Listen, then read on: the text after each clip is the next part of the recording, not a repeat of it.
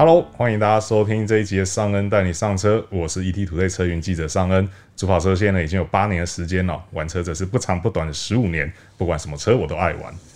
终于哦，今天终于有老司机来和我们一起上车了哦。那在节目的一开始呢，先为各位介绍今天的特别来宾，这一位呢是有超过十七年经历的资深汽车媒体人 ，2GameSome 有车赏媒体执行长，汽车谈话节目的固定来宾。叶余中，小叶 ，Hello， 大家好，上午好，我是小叶，终于来上车啦。对，那个因为这个已经那个呃警戒了好一段时间哦、喔，所以这个小叶资历已经从十六年跳到十七年，希望再老一点就可以去打疫苗了。那这个大家都知道哦、喔，这个最近台湾这疫情状况哦，实在是非常的惊心动魄哦、喔。嗯哼，那尤其是呢，这个六月哦、喔，经过这个完整的三级警戒之后啊。这台湾车市的二零二一年的上半年的成绩也终于正式出炉了哦。那尽管哦，今年一开局的时候、哦，这个气势其实看起来是蛮不错的哦。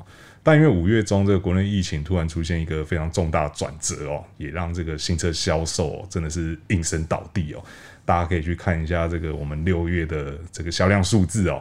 五月的时候就已经下降一波了、哦，那六月的时候又有一波非常明显的下降哦。那所以说呢，就连这个神车哦，都很难去抵挡这一波攻势哦。所以今天呢，我们就来带带大家来看看哦，这个二零二一上半年哦，前十强的新车有哪些？那同时呢，今年又能否去保住这个所谓四十四万台的目标哦？那就我们老司机要来为各位车迷去做一个分析哦。好，那在先跟大家报告一下， 二零二一上半年哦，台湾车市的总销量哦，是来到了二十二万一千八百零九辆哦。那这边也先跟大家讲一下前五大品牌哦，因为我们待会会讲的是这个前十强车款嘛。那品牌我们在前面先跟大家讲，让大家有一个概念在哦。那首先第一大哦，这当然不意外啦，嗯、还是 Toyota 哦。Toyota 在二零二一上半年呢，总共卖出了六万零六百四十六辆的这个新车哦，市占率呢来到 百分之二十七点三 哦。那虽然说这个疫情哦，在五月有一个比较大的转折哦，但是呃，如果和去年同期相比的话呢 ，Toyota 是成长了 百分之一点三 哦。那在第二大品牌部分呢，这个就有点有趣了啊、哦。第二大品牌是 Mercedes-Benz 宾士哦，那它在二零二一上半年呢，卖出了一万五千六百三十一辆的新车哦，市占率呢来到 百分之七 哦。而且它的同期成长哦，有 百分之十二点八。哇哦！对，那这个也之前有跟宾士的朋友聊过了，他们也说就是刚好呃，今年新车比较多，嗯、那再加上一些传奇的因素。对对，呃，不是那个 legend 那个传奇，是那个载车子那个传传奇的因素。宾士的传奇。对对对，他们传奇都刚好蛮刚好，在今年是新车进到港量是蛮大的、哦，对，所以说比较正常一点哦。对对对对，就是至少不太会有就是要等很久的问题这一些，对啊。那新车的部分呢，有这个 E Class 跟这个 S Class， 然后、嗯、那主要主要销量是 E Class 来的比较多一些啦。嗯、那再加上哦，他们非常热卖这个修理车 G L C 哦，已经销售有三千七百多辆了、哦。那还有他们的 N G C C 小车、哦，也是像这个 A Class 啊，或是呃 C L A 这些车款、哦。没错，这些 N G C C 小车加起来呢，其实也有四千四呃四千五百四十八辆，还是卖的不错哎、欸。对，嗯，对啊，所以其实这个也真的是证明说，他们这个小车策略走的是非常的成功，而且走得早，而且也走得稳。对对对对，那他们这个小车的口碑都已经建立起来了。那现在进到第二代。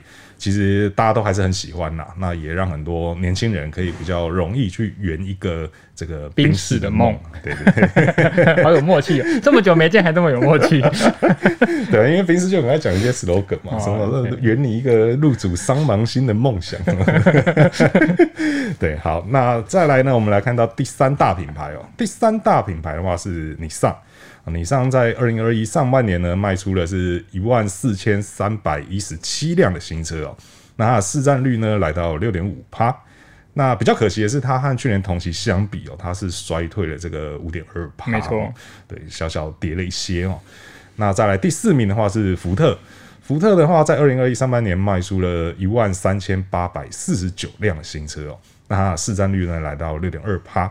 同时呢，可喜可贺的是，它是这个成长王哦。它和去年同期相比，成长了 百分之三十六点二 哦，很多哎、欸。对啊，我记得我们在年初的时候，就是讲品牌这件事情的时候，福特那时候就已经是成长王了，对对，然后现在又是成长王，嗯哼，对，真的是冲冲冲哦，对。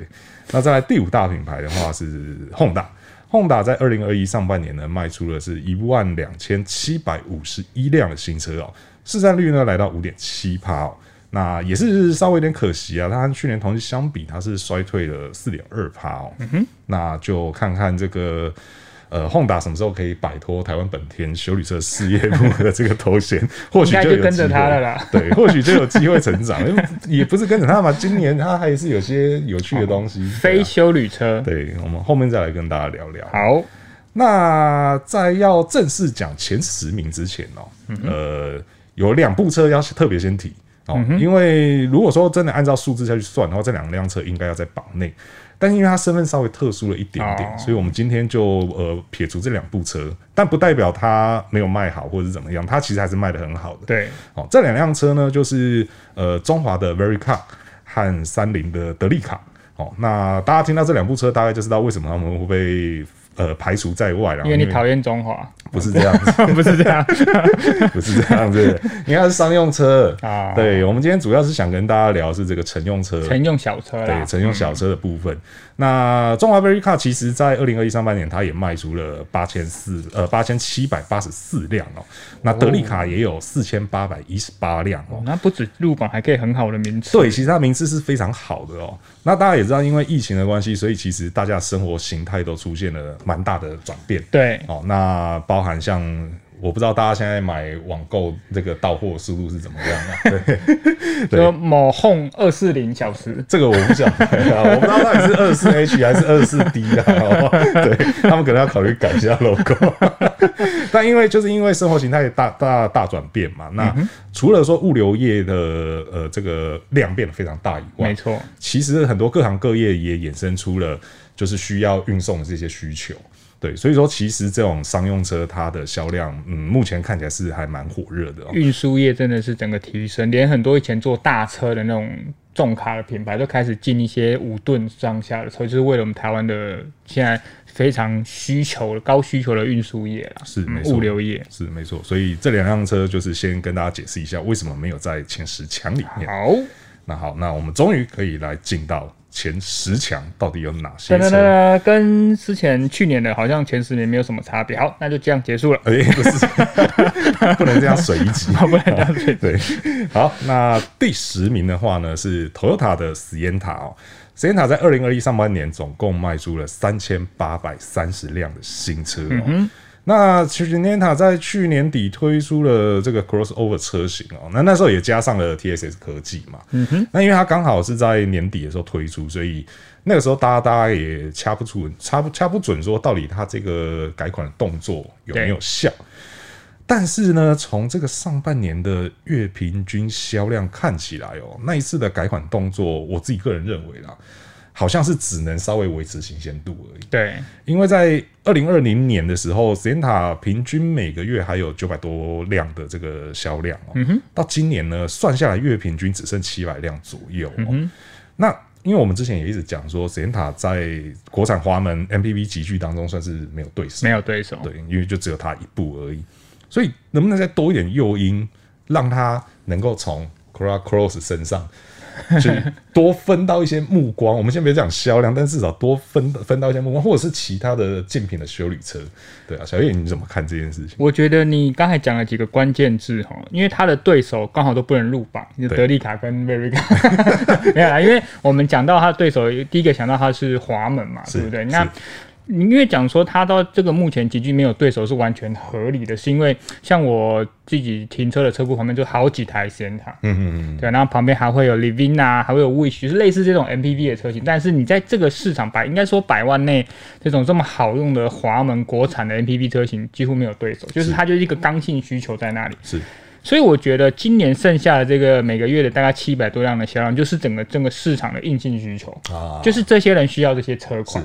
那像之去年可以到九百多辆甚至更多的时候，就是变成说我可能想要这种空间好的车款，但我不一定要滑门，是对我想要可能是休旅也好，可能是 M P V， 我没有一个定见，所以我走到展间我自己去看看哪些车是我的需求。但是因为去年十月前没有 Corolla Cross 这个车型，是当今年有的时候，这些不是这么硬性要滑门车款的人，他可能就会会有一些犹豫。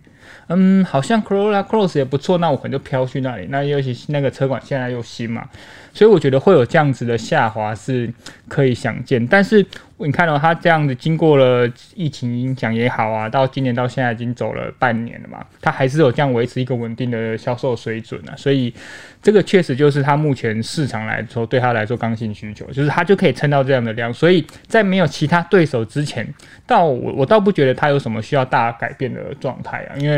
反正Toyota现在也是很努力的在做每个车型的促销嘛，对不对？买Toyota就送吸尘器，对不对？而且又是很好的英国的品牌Dyson，所以我觉得，嗯，以现在目前的市场的表现来说，它不大需要动什么，就让它稳定的销售，或许就是一个还不错的方式。嗯，这个或许也是一个方向哦。嗯哼，对，那所以这个看看到年底的时候，Sienta还能不能继续留在这个榜上啊？因为去年它是有留在这个榜上，对啊，对对对，那希望还能够。在年底一样可以看到它哦。那再来的话，我们就来看到第九名哦。第九名的话是Nissan的 Sentra 哦。那在二零二一上半年总共卖出了四千一百四十七辆哦。那 Sentra 在去年九月大改款上市嘛，那很快的在今年四月又追加了这个悦目特仕版哦。对，而且那悦目特仕版好像蛮快就卖完了，后来就变成好像是类似一个常常换车型这样子。对，就是他们有做做一些策略上的调整这样啊。那其实 Sentra 咯，我觉得我真的觉得它能够在这次这个休旅热潮当中还可以上榜，真的是要给它拍拍手。这这代表说这个房车的时代其实并不是真的完全过去，嗯、对，只是它当然热度稍微有减一些啦。那其实我前一阵子我有刚好看到网友在讨论哦，就有网友讲说他觉得 Sentra 的外形是非常的动感有型，没错。那如果是呃一些年轻人他要买车。但他不喜欢休旅车，或者是他坚持一定某些理由，他一定要开房车。嗯、他觉得 Sentra 是非常适合年轻人的选择。嗯、对，因为那个外形看起来是真的蛮帅的。对，那甚至有时候我在路上遇到 Sentra 正面开来，嗯、有时候会跟Altima分出来。哦，对啊，不不止正面吧，侧面也会，哦、对对对后面也会，没有啦，真的很像啊。好几次我都跟朋友在路边玩的游戏，嗯、就是说，你猜、欸、那一台是Sentra还是Altima？因为真的很像，可是我觉得这也真的是印证说它的外形是真的有独特性，确实，非常吸睛，所以它在路上你才会去多看它两眼。嗯、没错。那小月你怎么看？这个房车时代还没过去啊？嗯，身为喜欢房车的你，对不对？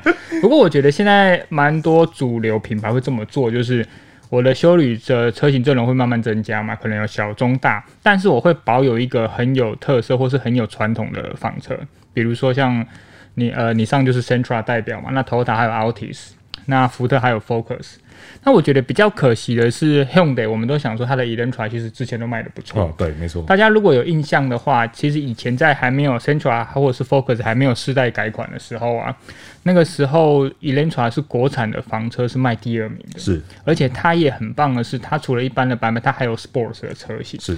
所以我就是觉得哈，像你讲的没有错，有些年轻的买家他确实还是喜欢房车，因为他们认为休旅车还是多少有点爸爸味。加位这样，所以只要有呃，所以现在品牌会是会把一些休旅的阵容完备以外，它会做一个主力的休旅，诶、欸，主力的房车车型，所以你上去完全切合了这样市场的潮流。但是也像你刚才讲的啦，你看我连 Hyundai 这个品牌力在台湾不算强的品牌，它可以透过 Elantra 跟 Sports 这样的搭配卖了一个还不错的成绩。那现在的 Sentra 它就是很棒的外形，但是还算斯文的动力编程，所以我觉得。它如果可以针对车型选择或动力编程再多一点变化的话，可以让它这个产品力走得更长，或许是好事。不过，就像你讲的没错，还是真的有人喜欢开房车哈，所以不是说没有人买，好的产品还是会有人买单呐、啊。没错、啊、没错，这个就是非常典型的例子、哦、只是让它跟Altima有点差别会好一点。像那个 Peugeot 啊，把那个车名直接写在引擎盖上了。哦，这个是你上写在车头，大家就知道说啊，这 Sentra 这 Sentra 还是Altima呢，很明显。好，这个大家有在路上遇到的话，可以再多注意看看哦，猜看看，对，看看大家的这个猜中的几率有多高。可以在留言跟我们分享一下你猜中了几次，猜错了几次这样。好，那我们接下来呢就来看到第八名哦。第八名的话是 Toyota 的 Yaris 哦，它在二零二一上半年呢总共卖出了五千三百八十三辆、哦。嗯、那作为这个六十万上下的入门小车哦 Yaris 呢，在今年一月哦，一月底的时候，和 Vios 一起推出了这个新年式哦。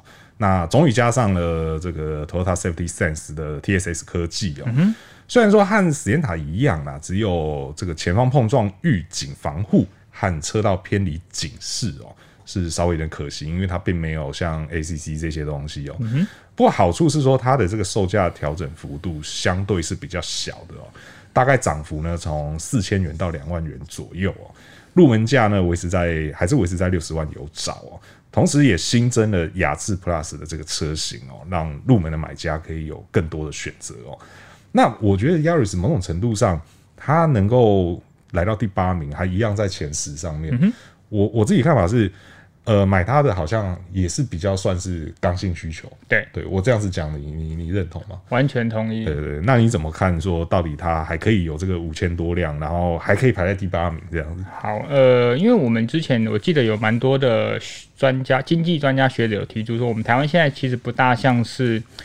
呃，传统的 M 型，呃，不像 L 型社会房是一种 M 型的，就是有点呃，中产阶级比较少，是，然后呃，收入比较少的一些族群跟很有钱的这些反而是比较多的，是，所以我觉得以 Toyota Yaris 来说，它就是占了最我刚才说的这个曲线的右边嘛，相对于可能收入没有这么好的一些呃。养应该不能说养，应该是经济型买家啦。那你看到 Yaris 的对手，以这个六十万区间切出来，真的也没什么对手。是它的主要一些对手，可能慢慢的不是消失了，就是可能油耗变贵了。嗯，没错，没错。所以那我六十万想要买一台小车，如果我不考虑中古车或是考虑新车的话，你市场望过去又是一个比较年轻的五门掀背车型的话。就是刚性需求嘛，我还有什么车可以选？是对不对？所以 Yaris 虽然说它只是把安全配备升级一点，但是我觉得它很它很知道说它的原本的消费者轮廓是什么。我这些消费者可能对于这些配备或是安全的丰富度没有这么的吹毛求疵，我要维持到我这个大概六十万上下的入门价。所以呢，它在基本的安全配备加一点点，在不增加购车、欸、造车成本太多的状况下，维持住他们原本的这个大家颇受好评的经济的形象。所以以他，而且以他这么多年在台湾市场，应该都是有十名内的这个成绩啊。没错，你在二零二一年的最后，我们十二个月来看他的表现呢，我相信他一定还是在十名内啦。是，嗯、没错。所以这个 Yaris 是真的是非常适合年轻朋友的好选择哦。对啊，對好开省油不会坏。对，然后又不会被家里骂。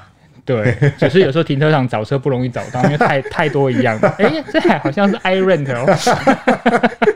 刚好今天楼下就停了一台，而且 iRent 现在颜色越来越丰富，对，对，所以真的很常会误认这样子。对 ，OK， 好，这题外话。那我们再来很快的来看到第七名哦。第七名的话呢是福特的 Focus， 在二零二一的上半年呢，总共卖出了五千六百一十二辆哦。对，那。我我不晓得、欸，我我总是觉得为什么每次就是福特两兄弟都会黏在一起，因为刚好这个上半年出来，他们还是黏在一起。好，那我们先来讲这个弟弟的部分哦、喔。好，那 Focus 在今年我觉得比较有趣的是，它透过多车型的战术，嗯，去拉到了不少的关注度。哦，当然可能对销售也有一些帮助啦，但我觉得更多的是它呃拉到了很多关注和讨论。嗯哼，那像是年初了有这个 Active 跨界的车型。到近期呢，又有 S T Wagon S L S、喔、对，这个这这两部车，我必须老实说，他们引起的话题性是真的很大，真的是对，因为 Focus 嘛，大家都想说先备车，先备车，就他给你弄出一个 Active， 要营造出这种跨界的形象、喔。嗯那 S T 就不用讲，因为 S T 本来就是性能车型，它一直都有很高的这个讨论热度、喔。对。但是这次这个 Wagon S L S 这个真的是这番操作，我真的还是觉得蛮有趣的，蛮有趣的、哦。对，我觉得这操作真的很有趣，嗯、对啊，因为过去我们就想说这种性能车型，然后或者是它的就是属于，因为在台湾没有 R S 嘛，那 S T 就是它的最高代表了嘛，就最高最高代表，它还有办法一刀切。然后让它又再衍生出一个相对看起来比较容易入手的，对，那这个确实也是就是蛮多讨论的、啊。不过我觉得福特的老问题可能还是还是在晶片缺料这一部分、喔。对对，因为因为如果我们我们现在做个假设好了，如果它晶片这些都没有问题，嗯哼，你觉得 Focus 可以再加多少台？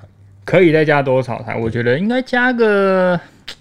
如果他们你看，你看到、哦、他们现在有认真的在推一些专案，就是比如说你买车，如果等三个月，我就会对，不要让你跑单就对了。对对对，代表说这个事情对他们可能有造成影响，是，所以我觉得很有可能到两成左右、欸。两成，我也觉得差不多在。你也觉得差不多两成左右，嗯、而且我觉得像你刚才讲的 S L S， 其实就像你一开始讲的是，它就是用车海战术。那虽然说有人在讨论说 S L S 好像才差这样子的，然后十四万嘛， 对, 对不对？对。这样子好像有点太少，你看你一个头灯，他们那个那么有名的头灯，应该就占个好八九万了，你怎么可以只有只有差十四万呢？怎么可以这么少呢？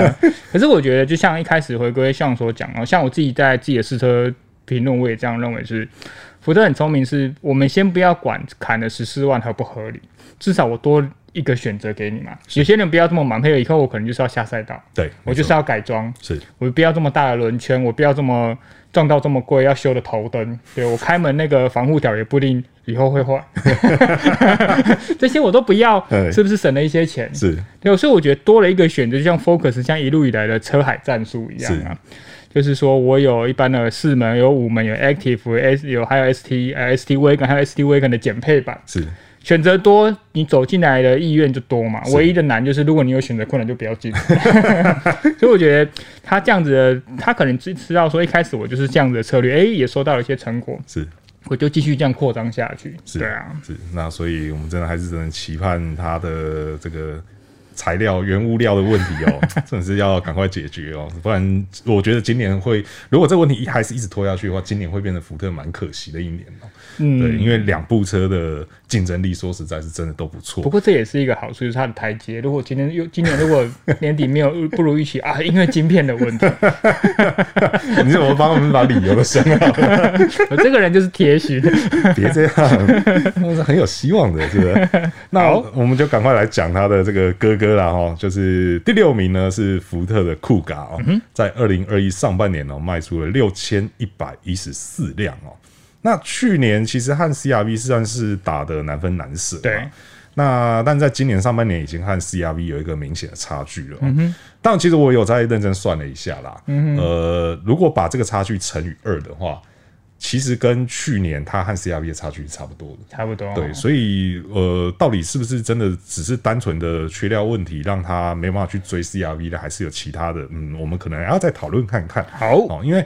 就产品力来讲，我也觉得Kuga其实做的不错、哦、而且也跟刚刚小叶讲的，我因为我这边也整理了一个数字，就是因为Kuga目前就是有分一百八十匹和两百五十匹的两个车型嘛、嗯、一点五 和 二点零 的两部车的销售占比差不多，在今年来讲差不多就是六比四，对、哦、买, 买一百八十的人会多一些些，但是二五零也还是有人买，对啊，对，而且那个比例是不低的、哦，所以说就显示说Kuga这个策略，它确实有吸引到不少的热血的好爸爸。嗯、那刚好在我们录音的当下、哦、的下一周，他们要发表这个新年式、嗯哦、那目前听到的一些消息啦，就是这个新年式会多一些些配备，嗯、对。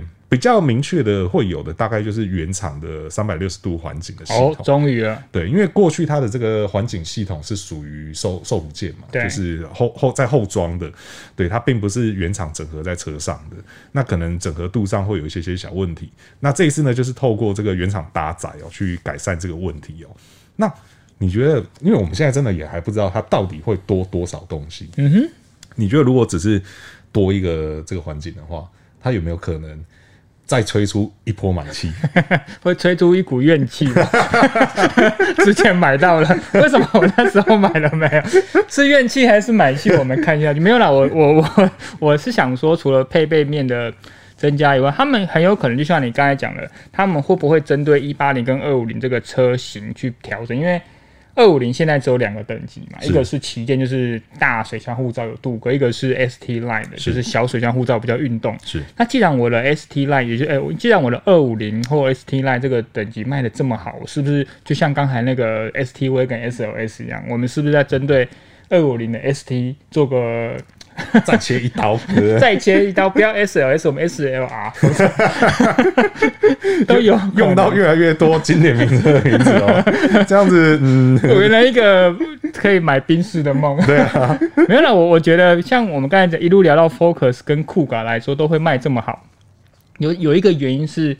你知道我最近做了一个台湾现在目前销售车款的调查，就是我做了一个两百匹马力以上，然后马力 C P 值最高的车型前十名这样子。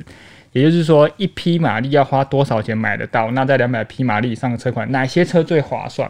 哎、欸，你知道我这个榜单一做下来，发现福特很恐怖、欸，哎，它大概入选了四台车，而且我还有有些剔除，比如说 S T、Wagon、S L S 有入选，我就没有 S L S 的版本，我就就不要再算了，啊、不然都你都给你加算就好了，这样子。对啊，就发现你说 Kuga、Focus 啊、Mustang 啊。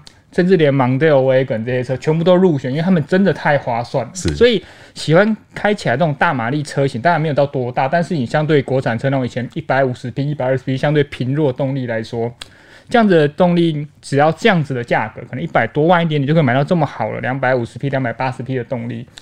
如果真的有在认真计较马力这些事情，你就知道福特目前这几款车有多划算。所以为什么就像你刚才上面讲的 二五零 S T Line 为什么可以在整个酷卡的占比占到 百分之四十， 是就是这个很重要的因素。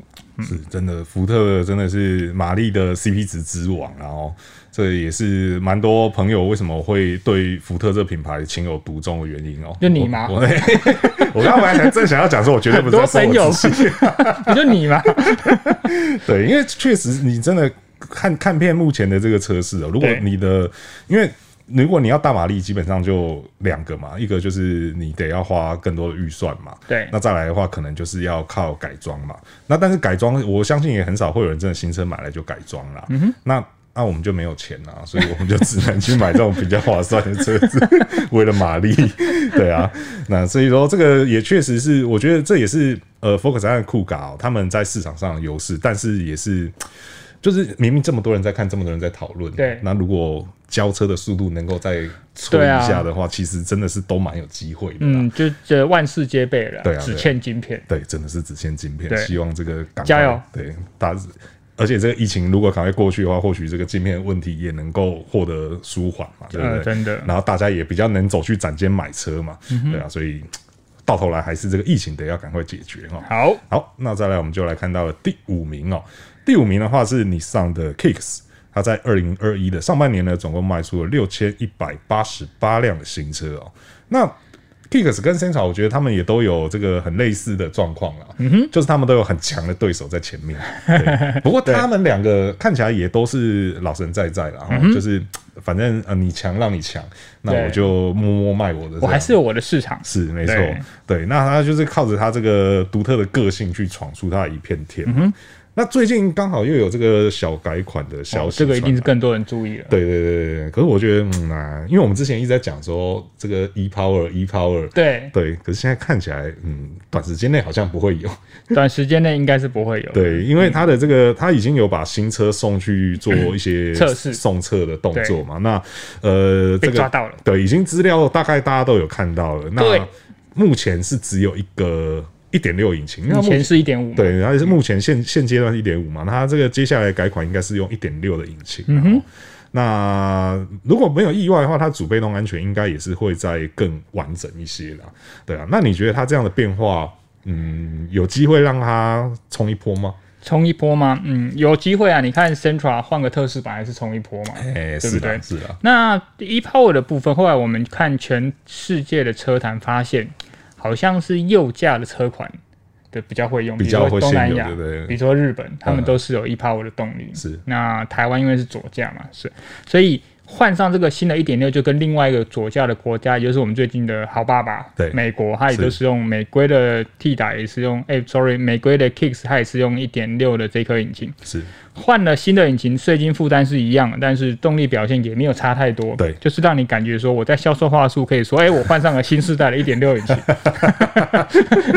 嗯、可能还会有 A C C 这样子的主动安全配备，是，但是如果说呃换上这样子的动，我觉得。有点会像是之前我们刚才在刚才在讲的那个 Sienta、Toyota、Sienta 或是 Yaris， 是就是他们清楚的知道我的 Kicks 的那个叫安全空间就是在六百九十九到七百九十九之间。是，如果我为了要换上这个新动力或更多的主动安全配备，可能会超过我的安全带、舒适带的话，那可能它的市场的声量有，但是销售量没有。那而且又会跟 Corolla Cross 这个那么强劲的对手打到难分难解的话，不如我就退守在我现在这个地方，所以他们在动力的选择跟安全配备的考量上，我觉得是应该他们想要走之前的路。既然我之前的路没有被主要的对手影响太多的话，不如我就维持一些新意，继续走原本的这个市场空间，应该是最近这个 Kicks 他们在改款的时候想到的主要的策略了。嗯，这个确实是很有道理哦。这个既然没办法正面跟他对着打、哦，那就侧翼，对对对，这话题好敏感啊。对，也不是啦，就是、欸、我们把角度稍微切开一点点嘛，对不对？切开角度，这个最近讲话好难讲啊，怎么这样子？好多地雷哦。对 ，OK， 好，那我们就来看看第四名啊、哦。第四名的话是 Honda 的 C R V 哦，在二零二一上半年呢，总共卖出了八千零六十二辆的新车哦。嗯、那呃，在九月哦，这个新新 Fit 因为目前预计是九月上市嘛，对，在新 Fit 上市之前哦，嗯，我们还是可以继续叫台湾本田修理车事业部。Fit 也是有多少修理意味啊，对不对？嗯、车顶拉那么高，座椅又可以变换，是啦，对啦，是这样讲没错。硬要有没有？那呃，所以到今年。在今年上半年哦，呃 ，H R V 只剩下两千多辆哦。对，那六个月才卖两千多辆。对，嗯、那 Odyssey 其实大概也没办法占到多少辆啦。所以说 ，Honda 在二零二一上半年卖一点二万辆哦，有很大很大一部分都是靠 C R V 去独撑大独撑大局。对啊，那呃，目前的话，它最近的变动是，它在五月初的时候，嗯、它针对入门的 V T I 车型。去调涨了两万元哦、喔，偷来对，那但是看起来和 Kuga 是有一段明显的差距，没错啦。对，那你觉得有可能会翻转吗？或是两者会拉近之类的？不会，两个字不会。你觉得不会的理由是什么？原来我觉得，呃，这两个市场的，就我觉得虽然说他们同一个集聚，是但是两个的市场的轮廓还是，就是消费者的轮廓还是有一点点的不同、啊，是因为。呃，酷咖来说，它虽然说它阵线蛮完整，但是因为它在市场的操作或是消费者的回馈来说，它会比较偏乐趣啊、个性跟那种喜欢开大动力的买家哈。那 C R V 虽然它动力表现也不错，说真的，一 一点五 升的涡轮引擎可以炸出这么将近两百匹的马力，其实算不错。但是它所带来的空间啊，或是机能跟市场口碑来说，让它酷感会有点点差别。是，它看起来对这个家庭为主的消费者来说，对他们来讲，空间机能还是比较重要的购车的主要考量因素。所以我觉得 C R V 一枝独秀，在今年底酷感要翻转，除非它真的是在下个礼拜要推出来那个。有一个打出一个非常漂亮的牌哦，环景可能七百二十度，哎、欸，好像没有这么多度，七百二十度是要看到哪里去了、啊？入门八字头，哦，这个的话就很有杀伤力，对不对？但什么都没有，所以应该也是不太可能这样做啦。对, 对啊，所以你就知道说，我们现在消费者主要的风向还是在比较偏向 C R V 这边。但是我有发现到一点，虽然说我觉得以六月份没有太准，但是以整个六月份来说，品牌的销量。靠 C R V 在撑的 Honda 其实是输福特的，所以福特的这样缺晶片，可是他用这种多车型的策略来说，消费者走进去不只只有一台车可以选嘛，你觉得那个心理的感受还是好一点，对不对？所以 Honda 真的呃要想想看，到底不能真的就只有引进这些这么单一的车系，是，所以 Fit 可能也是蛮重要，但你怎么看 Fit？ 嗯，因为其实我刚好一两周前我才做了 Fit。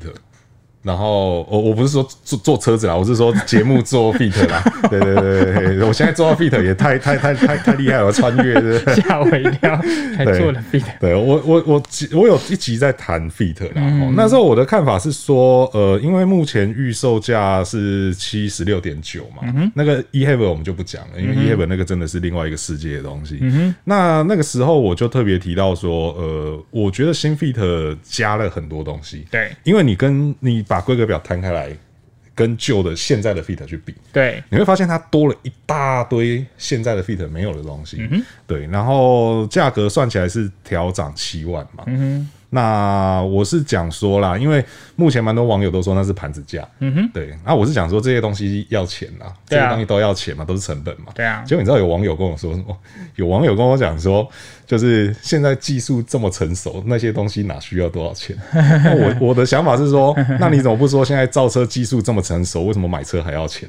现在盖房子技术这么成熟，为什么房子还要钱？我们手摇饮技术也很成熟，可是现在珍珠奶茶越来越贵。是啊，这个其实不是技术成熟或不成熟的问题，而是说它就是以前就是没有的东西嘛，现在有了，那价钱加上去，我觉得蛮合理的、啊。而且东西来不只只有一开始的这些技术成本，你之后的维修，我的人员为了学这些东西，需不需要上教育训练课？是啊，是啊，是啊。对啊，整个物流啊，整个备料什么，其实都会有一定程度的成长或影响啊。其实没有像你大家想的那么简单，反正就加个东西上去嘛。嗯、对啊，而且你车卖那么多就可以摊体了嘛，那这么简单。对啊，你车里来卖就好。对、啊，其实没那么简单。但我觉得有另外一个隐忧是说，是呃。为什么会引出盘子价这个讨论？就是我觉得或许可能台湾本田要去思考说，你现在 Fit 变这个价钱之后、嗯，那你锁定的客群是不是完全不一样？对，那你的客群不一样之后，你要怎么样去操作？对，就是可能以前你卖 Fit 是这样卖，嗯、现在新的 Fit 你还能这样卖吗？对，对你如果一样这样卖的话，会不会卖不动，或者是没有办法打到正确的客群？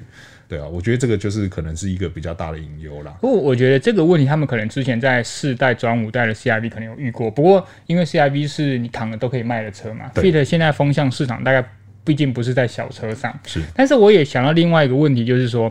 啊、好，他们虽然说我们知道它的那个油电版是相对贵的，但是目前市场上唯一的同级对手 Prius C 也不卖了、嗯哦、所以它可能这个是利多。是，而再来就是呢，我觉得消费者的心态也是很难捉摸啦。是，当如果我今天进了这个全新时代，我什么新东西都不加。很多人就说啊，国外的有东西你都不来啦，对不对？台湾本来没有诚意啦，重不重视台湾市场啊？玻璃心就碎一地。对对对。好，我进来了，你就说我、哦、这个盘子价、啊，我宁愿这些东西都不要啦，你给我简单的车型就好。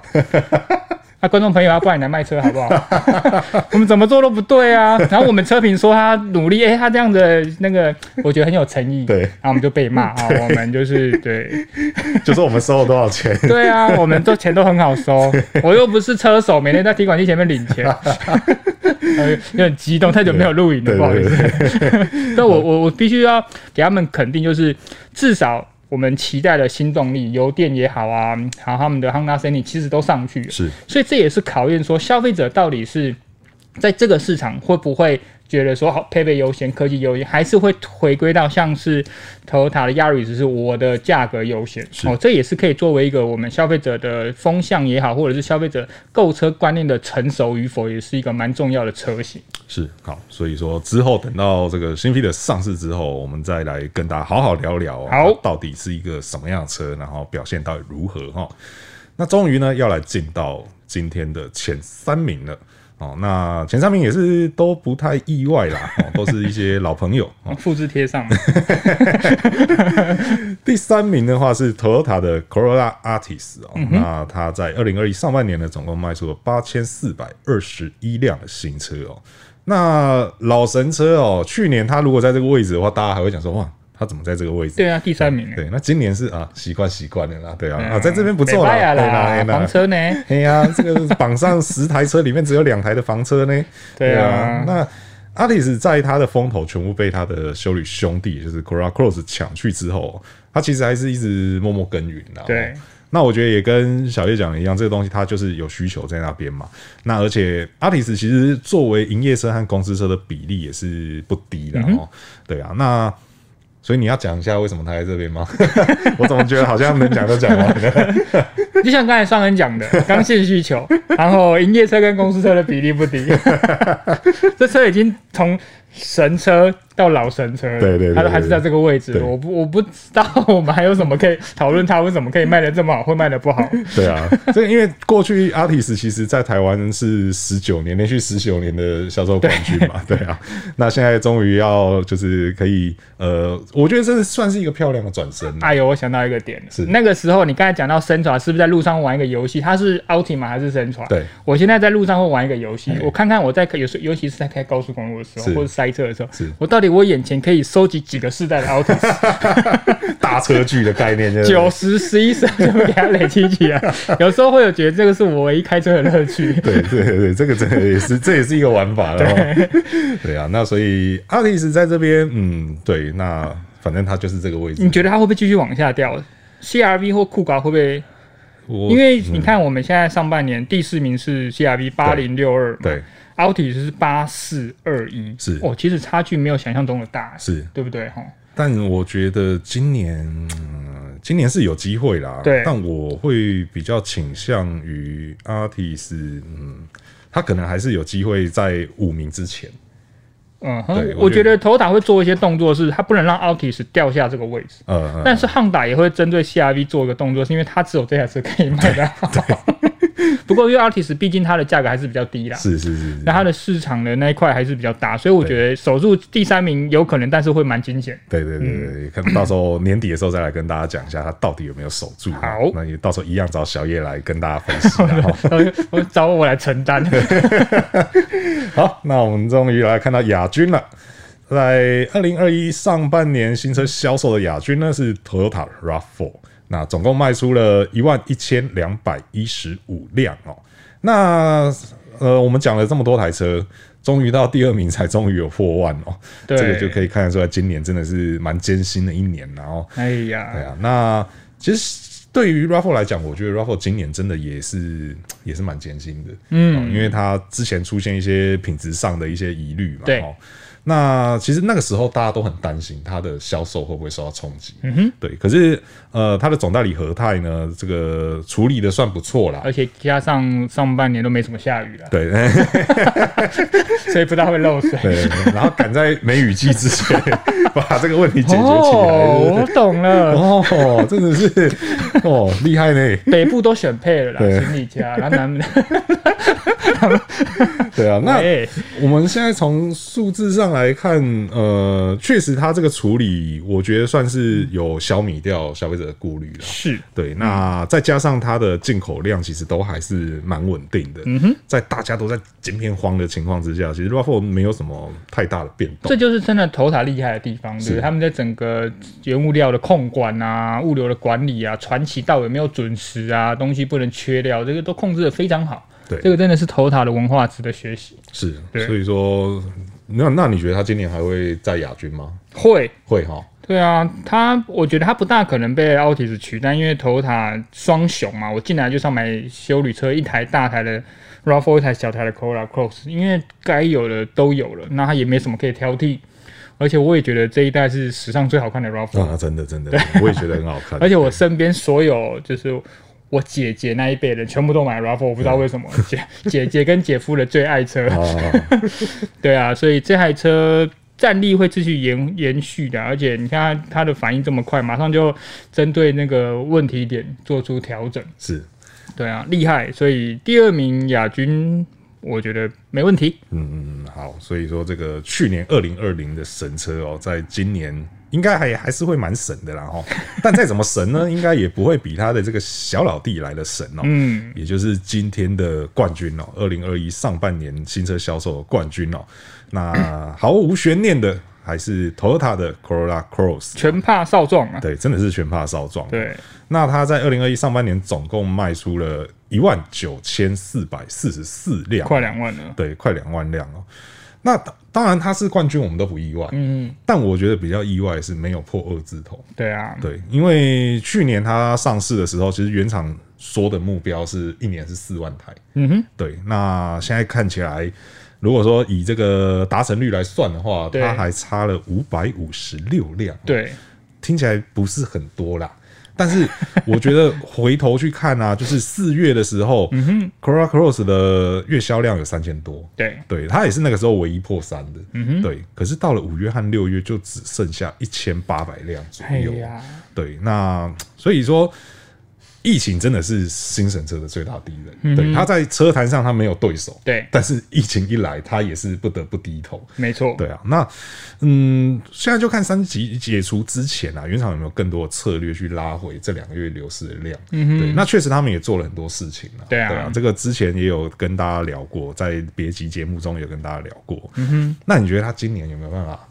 四万有没有办法达标？我觉得关键是我们有没有及时在七月份可以解除三级警戒以外呢，而且我们要看，因为买这个车型的人，他们在这一次疫情中受伤多少，是对不对？因为毕竟它没有像 RAV 四 这么贵，但是它也是在一个七到九字头之间嘛，是，所以它并不是像入门车这么的便宜，所以我觉得关键是我们的中产阶级在这一波能不能赶快止血，哦、然后赶快把那个经经济的能力恢复哦。那下半年能不能回冲，我觉得是蛮关键。但是有点担心的是，上半年它前四个月卖得很好，后两个月疫情掉了，但它还是接将近两万两万辆。但是前四个月是他们现在新车蜜月期，所以冲得很好，没有问题。对，那下半年七到十二月。除了该有的基本盘，因为疫情缓解之后解、呃、回到原本的水准以外，他要去加紧追一下上半年没有达到的目标嘛。所以我觉得，比如说一些特仕车款啊，或是更强的促销力道啊，都应该要推出。虽然说，我觉得他现在促销力道已经不弱了。对对对，就是他们最近也是蛮多这种各式各样的促销。对啊，对啊，都都已经送吸尘器，我不知道下一个还可以送什么，送 Yaris 好了。那我买，那我一定买，真的哦。对啊，因为这样子很划算，你这样等于这台车半价了呢，半半价还还比半价更少呢。我等一下会不会接到投他电话？你以为车那么好卖啊？他就网友讲的啊，现在技术那么成熟，技术那么成熟，上台 Yaris 也刚。好了，好，所以说这个 Corolla Cross 真的要小心应对这次的疫情哦，嗯、看看 Toyota 能不能再拿出一些什么，这个让大家更有意愿去掏出钱来，因为现在真的大家生活都不太好过，对对啊，让大家能够愿意掏出钱来去买车，这个真的是各家品牌都很头痛的事情哦。对，好。那在最后呢，来讨论一个问题啦，哈，就是一开始讲的，呃，其实因为今年年初的时候，车厂都认为二零二一的全年销售目标是四十四万台，对，好，那我在不久前，在六月的时候，我也问过和泰。问过 Toyota 说，呃，因为现在疫情看起来有一点这个不是太妙哦，看不到尽头。对，那呃，和泰这边有考虑调降年度目标吗？那时候和泰跟我讲的是没有。哦，对，那个当下他们觉得说，他们他们给了我很多理由啦。这个我在前面的节目中我也跟大家提过，嗯、对。嗯、那他们那个时候是说没有，但是他们还是会审慎评估，嗯、那随时做滚动式的调整这样子，嗯、对。那它会有校正回归销售量吗？呃，你把一些关键字都讲完了，我再补一个好了。那呃，我们两位老司机在这边，嗯，那你觉得今年四十四万做得到吗？我如果觉得，呃，我觉得如果七月十二号能准时解封的话，四十四万呢还是有机会保住。是对啊，因为呃，就像你记不记得去年这样子，其实有类似这样的波动。对，虽然说去年上半年的影响没有像今年可能五六月掉这么大，是，但是在下半年整个力道回升啊，也是蛮惊的，而且。呃，换个角度想啊，哈，虽然说我们这两个月的大家收入降低很多，是。但是购车它是一个多数来说，他们大家它是一个很长期的金额付出，是它受到波动，不像说我今天早餐就可能没有钱，晚餐就它不会是一个这么敏感、那么小幅的调整，它可能是长期五年内、是三年内，而且现在很多品牌都推一个，比如说前六个月你不用付钱啊，对啊，零月付的这种东西，嗯、所以可以增加蛮多购车的信心啊。是，所以我觉得只要我们可以赶快在七月份哦达到。呃，疫情平稳，哦、甚至回让大家恢复正常生活。下半年已经，你看，你知道很多人开始在那种爆炸性啊，那种你说各种报复性消费、报复性啊的那种，比如说饭店也订了啊，餐厅也订了啊。对对对对对，所以我所以我觉得，当你人人被受控到一段时间，下半年可能会有一些透过购物、购车来平复一下受伤的心灵。是是是。所以我觉得下半年如果真的是叫我们这样的剧本这样走的话，大家的消费心都提升的话，守住四十四万辆，像去年一样这样子，从低再往到高的这样的曲线，很有可能再次上演。所以我觉得。四十四万应该还蛮有机会的啦。对、啊，就前提是不要再有市场，拜托夜市，拜托大家加油。对，對那我的看法是，呃，我也认为四十四万达得到，嗯哼，但是嗯。我不知道哎、欸，我这样讲出来会不会大家被大家说我在唱衰，还是说我是乌鸦嘴什么之类的？你说，就是这是木头桌子嘛，讲、呃、完要敲一下。就是说，呃，如果假设，嗯，疫情并没有非常明显的好转，又或者说没有在七月十二解封，嗯哼，我认为这个这个也是我听完和泰跟我讲之后，我觉得是很有道理的。嗯哼，就是大家的生活会变成一个所谓的新生活，对，变成一个新的常态。对对，那在新的生活、新的常态下，日子还是要过，嗯哼，那车就还是要买，嗯哼，对，这个是 Toyota 他们那时候讲说他们在国外得到的经验是这样子，而且大家更愿意投资个人交通工具，是没错，然后就去买 Gogoro 啊，不是啊，这个机车，嗯，机车市场应该也还是不错，这个我们找时间可以再来聊聊。所以受受重伤的就是大众运输，呃。前几天才客运公司收掉啊，对啊，对啊，对啊，对啊，嗯、那个所以说这个不晓得了，但我们当然还是希望，我当然也是很希望说这个七月十二能够准时解封，然后真的对大家赶快恢复到正常的生活。我好久没有在店里好好坐下来吃一碗面了、哦，真的，到家面都黏着，这是面吗？对，整坨的。好，不要抱怨，大家一起努力。对 ，OK， 好，那所以呢，这个就是今天呢跟大家分析的哦，这个二零二零上半年台湾新车前十强哦，那神车的劲敌哦，当然就是这个疫情，然后那四十四万台能不能保住呢？真的是要靠大家一起来加油，然后。那如果对我们今天的节目内容呢有任何问题或者意见想提呢，都欢迎在留言提出来哦。如果还没有订阅的朋友呢，请记得按下订阅，这样才能够在第一时间收听到我们最新节目哦。那如果觉得我们节目内容不错的话呢，也请给我们五星好评，这会对我们有很大的帮助哦。那我是尚恩，我是小叶，那我们大家就下一期再见喽，拜拜，拜拜。